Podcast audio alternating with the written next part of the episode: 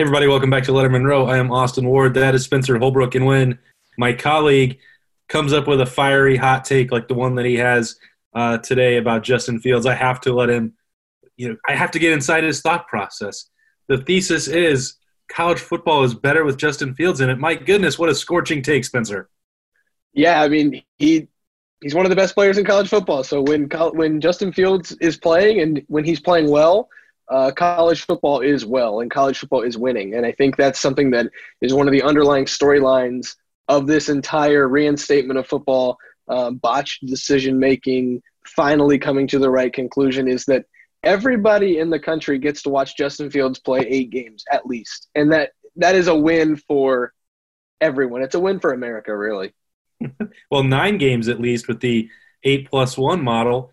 Uh, yeah. Hard, hard pressed to imagine that there wouldn't even be one after that for the Buckeyes in some sort of uh, postseason, whether it's college football playoff, semifinals, or or some other bowl game, however that exists. But um, I, you know, no one can. I don't think anybody can argue with that. I'm sure that uh, maybe the other side of the rivalry would wish that uh, Justin Fields wasn't going to be around and playing this year, but um, the the Heisman race between him and Trevor Lawrence, the the chance to get back, uh, get some revenge for that last throw and the broken route with Chris Olave and the Fiesta Bowl. That set so, you know, made him so sick to his stomach and that taste in his mouth uh, that's driven him throughout this offseason. The reason that he, you know, took the step of filing a petition and, and pushed so hard to bring college football back, all because it would be just so cruel for him to have played one year of college football.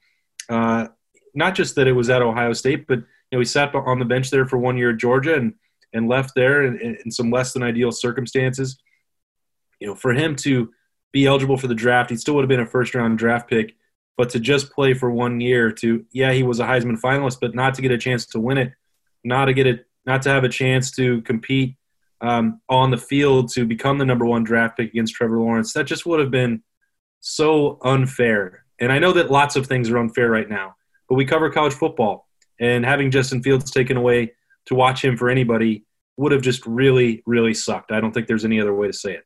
It would have been really cruel for Ohio State to only get two years out of Joe Burrow, Dwayne Haskins, and Justin Fields. I think that's probably the best way to sum it up. I mean, but Justin Fields to get another year, uh, it helps Ohio State. It helps the rivalry between Ohio State and Clemson. I think we can just call it what it is at this point. Um, there are jabs thrown left and right um, whether they're direct or indirect. If you listen to anything Dabo said uh, last night in his press conference, there were a couple things he said. You know, it's a there's plenty of teams that have won championships that aren't from the Big Ten, and I was like, well, that's definitely a shot at Ohio State. So, you know, they throw shots at each other. There's a rivalry going on, and Justin Fields versus Trevor Lawrence, just one more time. We need it. It, it, it makes it so much better. We need it. Yeah, I think obviously when you look at what's happened over the last uh, five six days and and Ryan Day's mood changing considerably, he knows how talented the team is overall. There's no question about that, and, and why he was fighting so hard uh, for them to get a chance to do what they love. We, we've covered all that. We understand that it's not about one guy. But also, when he talks about Justin Fields and the generational talent that he possesses and the leadership and toughness, he he talks about Justin Fields the way that is not the same with everybody else on the roster. Um, it's not a coincidence that we all know how important the quarterback is to your team, but if he had only got to coach him for one year, Ryan Day specifically, forget what we're talking about with watching him and the things that he has to gain by playing. I'm not sure that Ryan Day could have ever lived with that. Uh, just he still he still would have been going into next year then having never had a quarterback for two years in a row to work with, um, or the streak would have continued until either C.J. Stroud or Jack Miller uh, you know, want a job and move forward. But I, I know for a fact that that just would not have sat well with him to have that opportunity to coach somebody like that two years and and unleash his potential before he moves on to the NFL. I know that that was part of it. There, the success of the Buckeyes is intertwined with what Justin Fields can do, uh, but I know that it hits him differently, especially given that Justin Fields has proven to the Buckeyes over and over that it was never about the money for him or being a first round pick um, that he was willing to do whatever it took to try and play in October this year. Well, when uh, you covered Ohio State when JT Barrett was was there, when Ryan Day talks about Justin Fields, it reminds me of when Urban Meyer used to talk about JT Barrett. Just the glowing um, 100% support the the ringing endorsements that he continues to the praise he continues to give him it, it's it's just a relationship that I think was was grown quickly and it just continued to go grow from there I, Justin Fields loves Ohio State I think that's one thing that we need to, to remember when all of the rumors started swirling throughout these 40 days or whatever about who could leave who could stay who could go Justin Fields was rarely brought up other than the fact that he was a no-brainer to be a first round pick it was rarely brought up that he would even consider leaving. And I think that's something that we need to to make clear because he loves Ohio State. He loves college football. And when he said it, it was kind of a, you know, does he actually, when he said it, I think it was Michael Strahan on August 19th or something like that.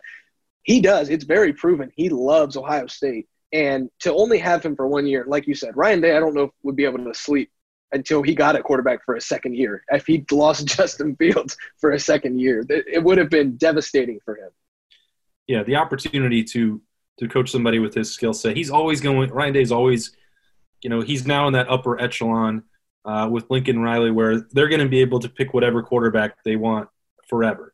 But still, you look around uh, the country every year and the prospects. There are not many Justin Fields just hanging around uh, to work with. I know that oh, you know Ryan Day talked on Thursday afternoon during his coaches show about the way C.J. Stroud and Jack Miller are coming along, and Gunnar Hoak is you know more comfortable after one year in the system and all that. That's that's great, but none of those guys can come anywhere near the ceiling that Justin Fields has right now. And you know that's a that's a guy who can win a national championship, who can win a Heisman, who can outplay Trevor Lawrence potentially to be the number one pick. Um, and I think it's we can all breathe a huge sigh of relief that we get to watch that transpire instead of having to play this parlor game for the next 30, 40 years of our, our career or longer for you, Spencer, that um, what would have happened in 2020, uh, what, what Justin Fields could have done. Was he the greatest college football player to ever play one year? I mean, all those things, hopefully we now we get to put that aside now that October 23rd and October 24th are now on the table. Yep. When when Justin Fields plays, college football is a winner. Ohio State's not a winner. The Big Ten's not a winner. It's the entire sport.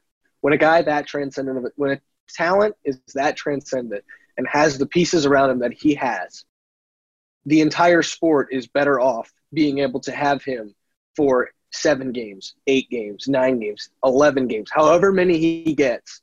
College football just needs to be thankful because he is one of the top talents, you know, we could see in 10 years at Ohio State. Like he is that good. And I think I think we took his talent for granted last year watching him in the midst of it but once you sit back and like look at what he did through the year, and it was only year one as a starter, I mean, it's it's almost impossible to think what he could do this year. Yeah, lots to be thankful for as the Big Ten has uh, rectified that botched decision that you referenced there, Spencer. They're going to be back on the field next month. Uh, the pads are supposed to go on for the Buckeyes on September 30th. Now Ryan Day said that as well during his radio show. We got a lot more coverage and a lot more uh, media opportunities now coming coming from the Buckeyes now that uh, we know they're going to be back. 20 hour work weeks work weeks are going, practices ramping up, uh, and we obviously cannot wait to dive into all that and start talking about football instead of everything else that we've filled uh, through the last five months. Spencer Holbrook writing uh, today at lettermenrow.com about Justin Fields. Make sure that you hit that up, uh, give it a read, and a lot more coverage on our site coming on everybody else on that roster as football gets back. Spencer Holbrook, I'm Austin Ward. We'll see you next time at LettermenRow.com.